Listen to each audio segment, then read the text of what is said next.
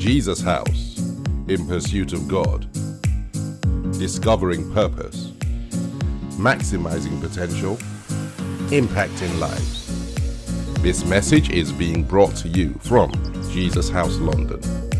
God bless you.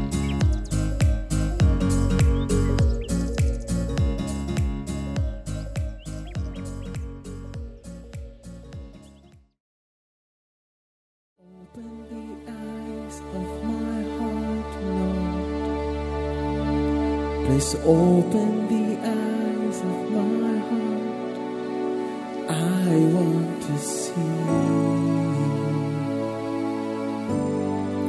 Yes, I want to see you. Ah. Open the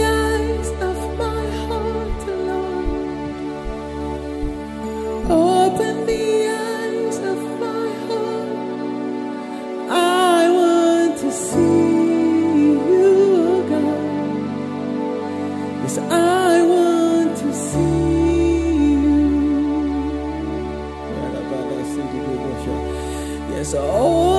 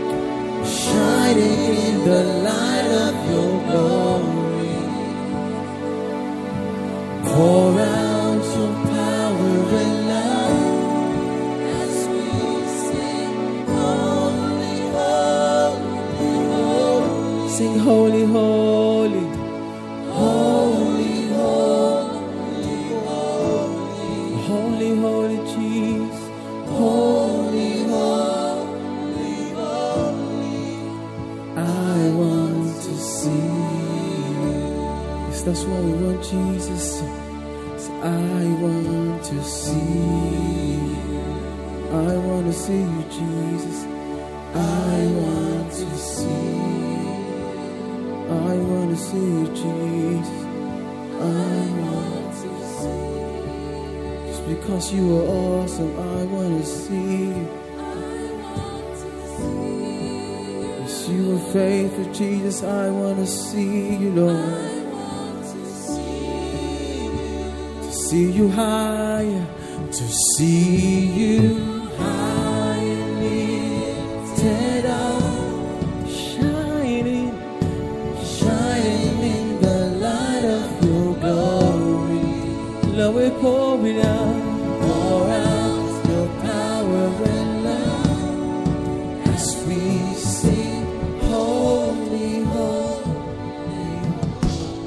Holy, Holy Jesus, Holy, Holy. I want to see you, I want to see you. Hallelujah, Jesus. We just lift our hands tonight and just worship God in the sanctuary, worship Him wherever we are at home, in the auditorium. Just lift our hands up and lift our hearts up to Him. We're crying and saying, Lord, open the eyes of our hearts. We want to see you. We want to encounter you. We want to experience you. It's the reason we've come to the altar that we might encounter and experience you. We just worship you, O God. Be exalted, Father.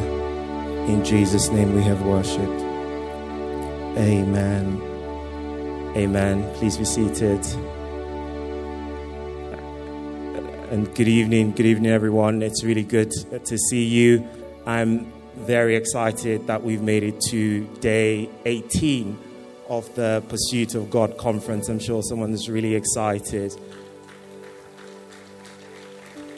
Hallelujah. We are coming to the altar to seek the face of God. And as we've reflected over the last 17 days, I think we've been thinking about who God is to us. And we've heard many amazing reflections about God being the God of love, the God of knowledge, the God that sees, the God of grace, the God of peace. And what's been really fascinating for me is how we all have different experiences and perspectives of God.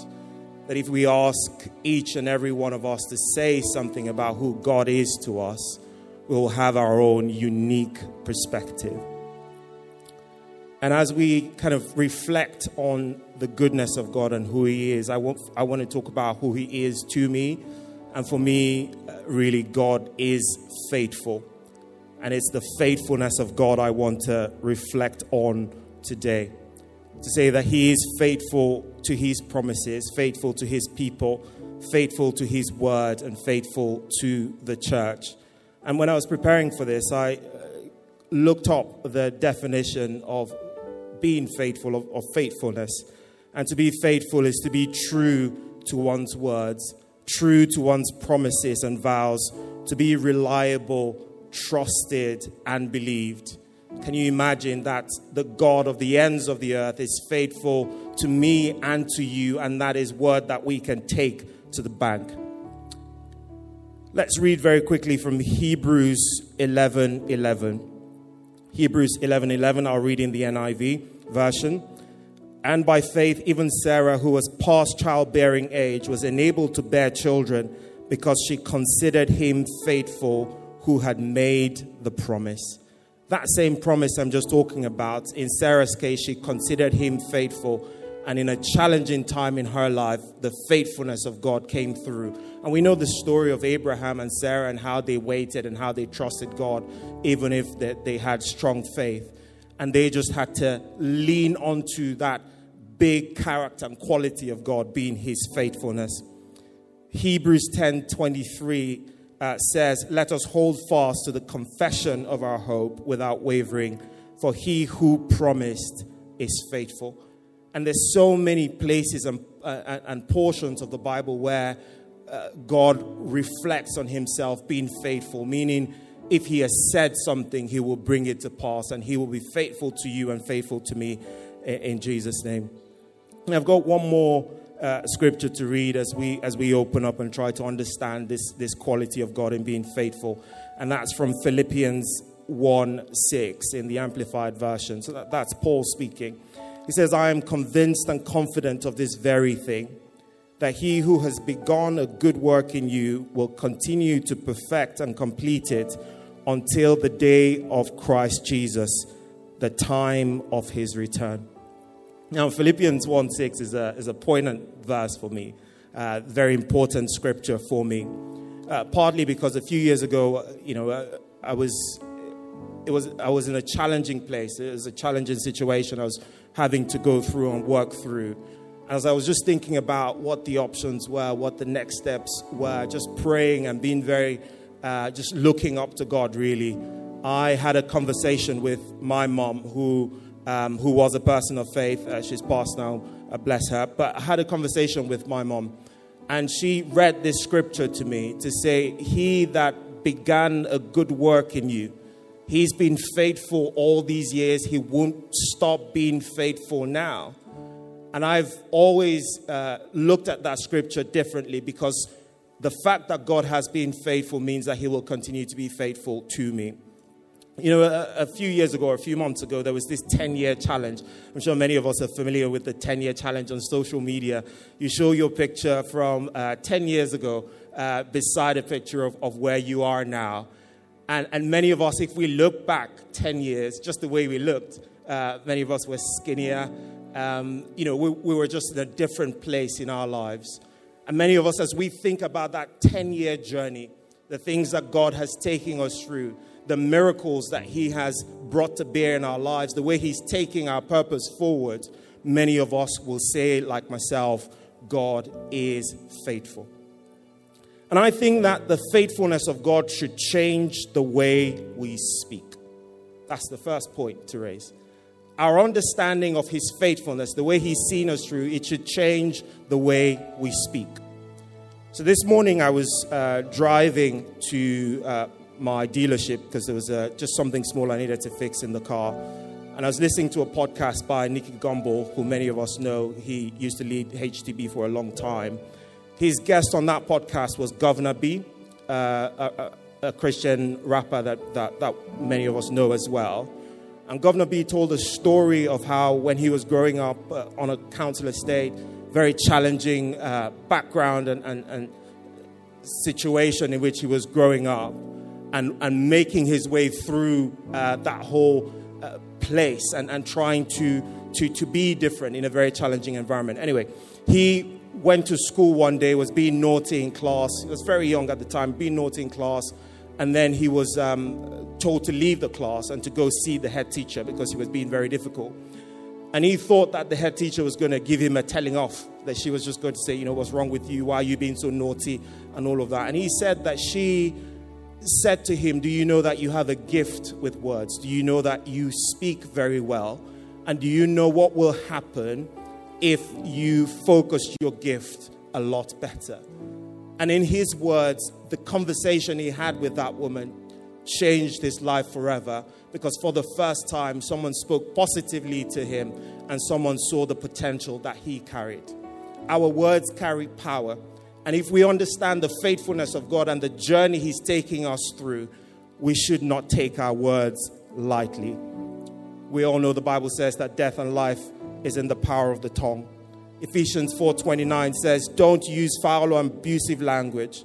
Let everything you say be good and helpful, so that your words will be an encouragement to those who hear them." So our understanding of the faithfulness of God must change the way we speak to others. It must change the way we speak to ourselves. There's so much in the Bible, so many promises about what God says about you and what God says about me. The Bible says that you shall be the head and not the tail. The Bible says, you know, for, uh, we're, we're going through this whole economic situation and, you know, cost of living crisis and all of that. But then if we go into the Bible, the Bible says something like, it says, the psalmist says, I've been young, now I'm old, I've not seen the righteous forsaken or his seed begging bread. A scripture that all of us know, I can do all things through Christ who strengthens me our understanding of the faithfulness of God must change the way we speak. Going through a difficult situation, we must be able to say that weeping may endure for a night, but joy comes in the morning. Being afraid of sickness or death, we must be able to say, The number of my days I will fulfill because it's in the Bible. Having been challenged with children that when we're not sure if they're going to follow the Lord, we should be able to say, as it is in the Bible, as for me and my house, we will serve the Lord. And when we are trying to go into a new season, you know, some people are, are in a place where they feel stagnated. The Bible says, Behold, I will do a new thing. We've said it in this church many times. He said, Will you not know it? I will even make streams in the wilderness and paths in the desert. It's in the Word of God. Hallelujah. It should change the way we speak to God because he is faithful. The Bible says in Hebrews 4:15, "For we do not have a high priest who is unable to empathize with our weaknesses, but we have one who has been tempted on every side just as we are, yet he did not sin." So it must change the way that we speak to God because we know that He empathizes. He knows who we are. He knows where we're coming from. He knows the challenges. He knows the struggles. So when we go to the place of prayer because of His faithfulness, we pray in faith, it changes the way we speak. Amen. It should change the way we listen. The story of Samuel. Samuel will hear a voice in the night. Samuel, Samuel, and he'd run and go and meet Eli. Eli, did you call me? Eli says, No, I didn't call you. Two times, three times. Eli said, Oh, I think I'm picking up what's going on. Next time you hear the voice, say, Speak, Lord, your servant is listening. Does that sound like us in our generation? We're so busy. Our phones are a close companion, always looking at something, sending an email on Facebook, sending text messages on social media. Like Samuel, I think God is saying to someone tonight be in that place of meditation where, because we know He is faithful, we say, Speak, Lord, your servant is listening. Can you imagine the creator of the ends of the earth, the one that has all the solutions? He's around, but we're just not listening. We're just not listening. If the person that has the solution to the challenges and the, the, the, the, the debates and the dilemmas you have in your heart is sitting around the corner, he's somewhere, all he's saying is, Would you listen? And finally, our understanding of his faithfulness should change the way we worship. In this pursuit of God, it's all about spending time in the presence of God and worshiping. I'm reminded of the story of, of Hannah. When Hannah was looking for a child, she went, she was kind of worshiping and praying. And Eli couldn't figure it out. He was like, oh, Is she drunk? I, I can't really hear her. Her approach is slightly different. She's like, No, I'm not drunk. I just understand the faithfulness of God, so I'm seeking Him in a slightly different way. I'm taking this thing seriously. Peter and John were going to the temple. This guy was, you know, a leper. He wasn't really walking. And he asked them for money. They're like, you don't really understand. We carry a lot of power. We don't have money, but what we have we'll give unto you in the name of Jesus Christ of Nazareth. Rise up and walk. And the guy was leaping and jumping and praising God. His understanding of the faithfulness of God, it changed the way that he approached worship, it changed the way that he came before the presence of God. Amen. So, my question to you is Does your worship reflect the faithfulness of God? If you look back and you can say, if not for the Lord who was on my side, what will I say? Does your worship reflect your understanding of God? Many of us have what I call the moving on syndrome. As soon as God does it, we're off to the next and to the next and to the next and to the next. But our worship must be reflective of our understanding of the faithfulness of God. I know there's so many songs that we sing that speak to this very fact. The one I was talking about when I talked about my mom is the old song that says, you know, he who began a good work in you will be faithful to complete it. There's a song by Chandler Moore. He says, You're a man of your word. I listen to it all the time. You're a man of your word. And one by CeCe Winans. All my life you have been faithful. All my life you have been so, so good. With every breath that I am able, I will sing of the goodness of God. So let our understanding of the faithfulness of God change the way we speak. Let it change the way we listen. And let it change the way we worship. God bless you.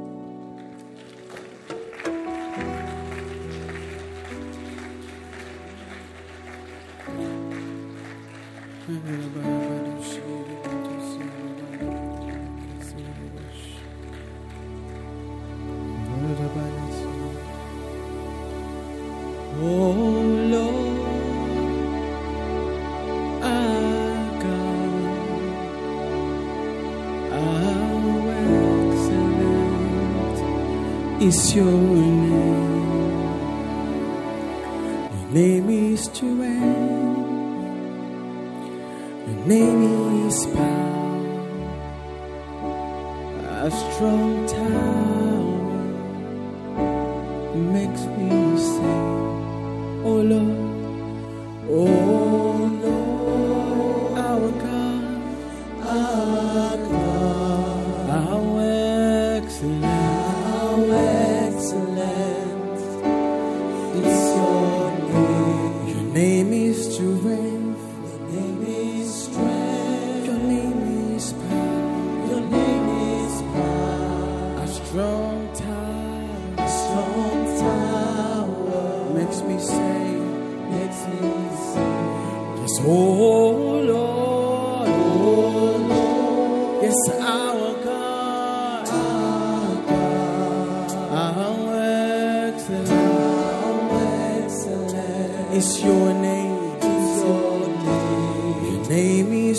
reign. Your name is power.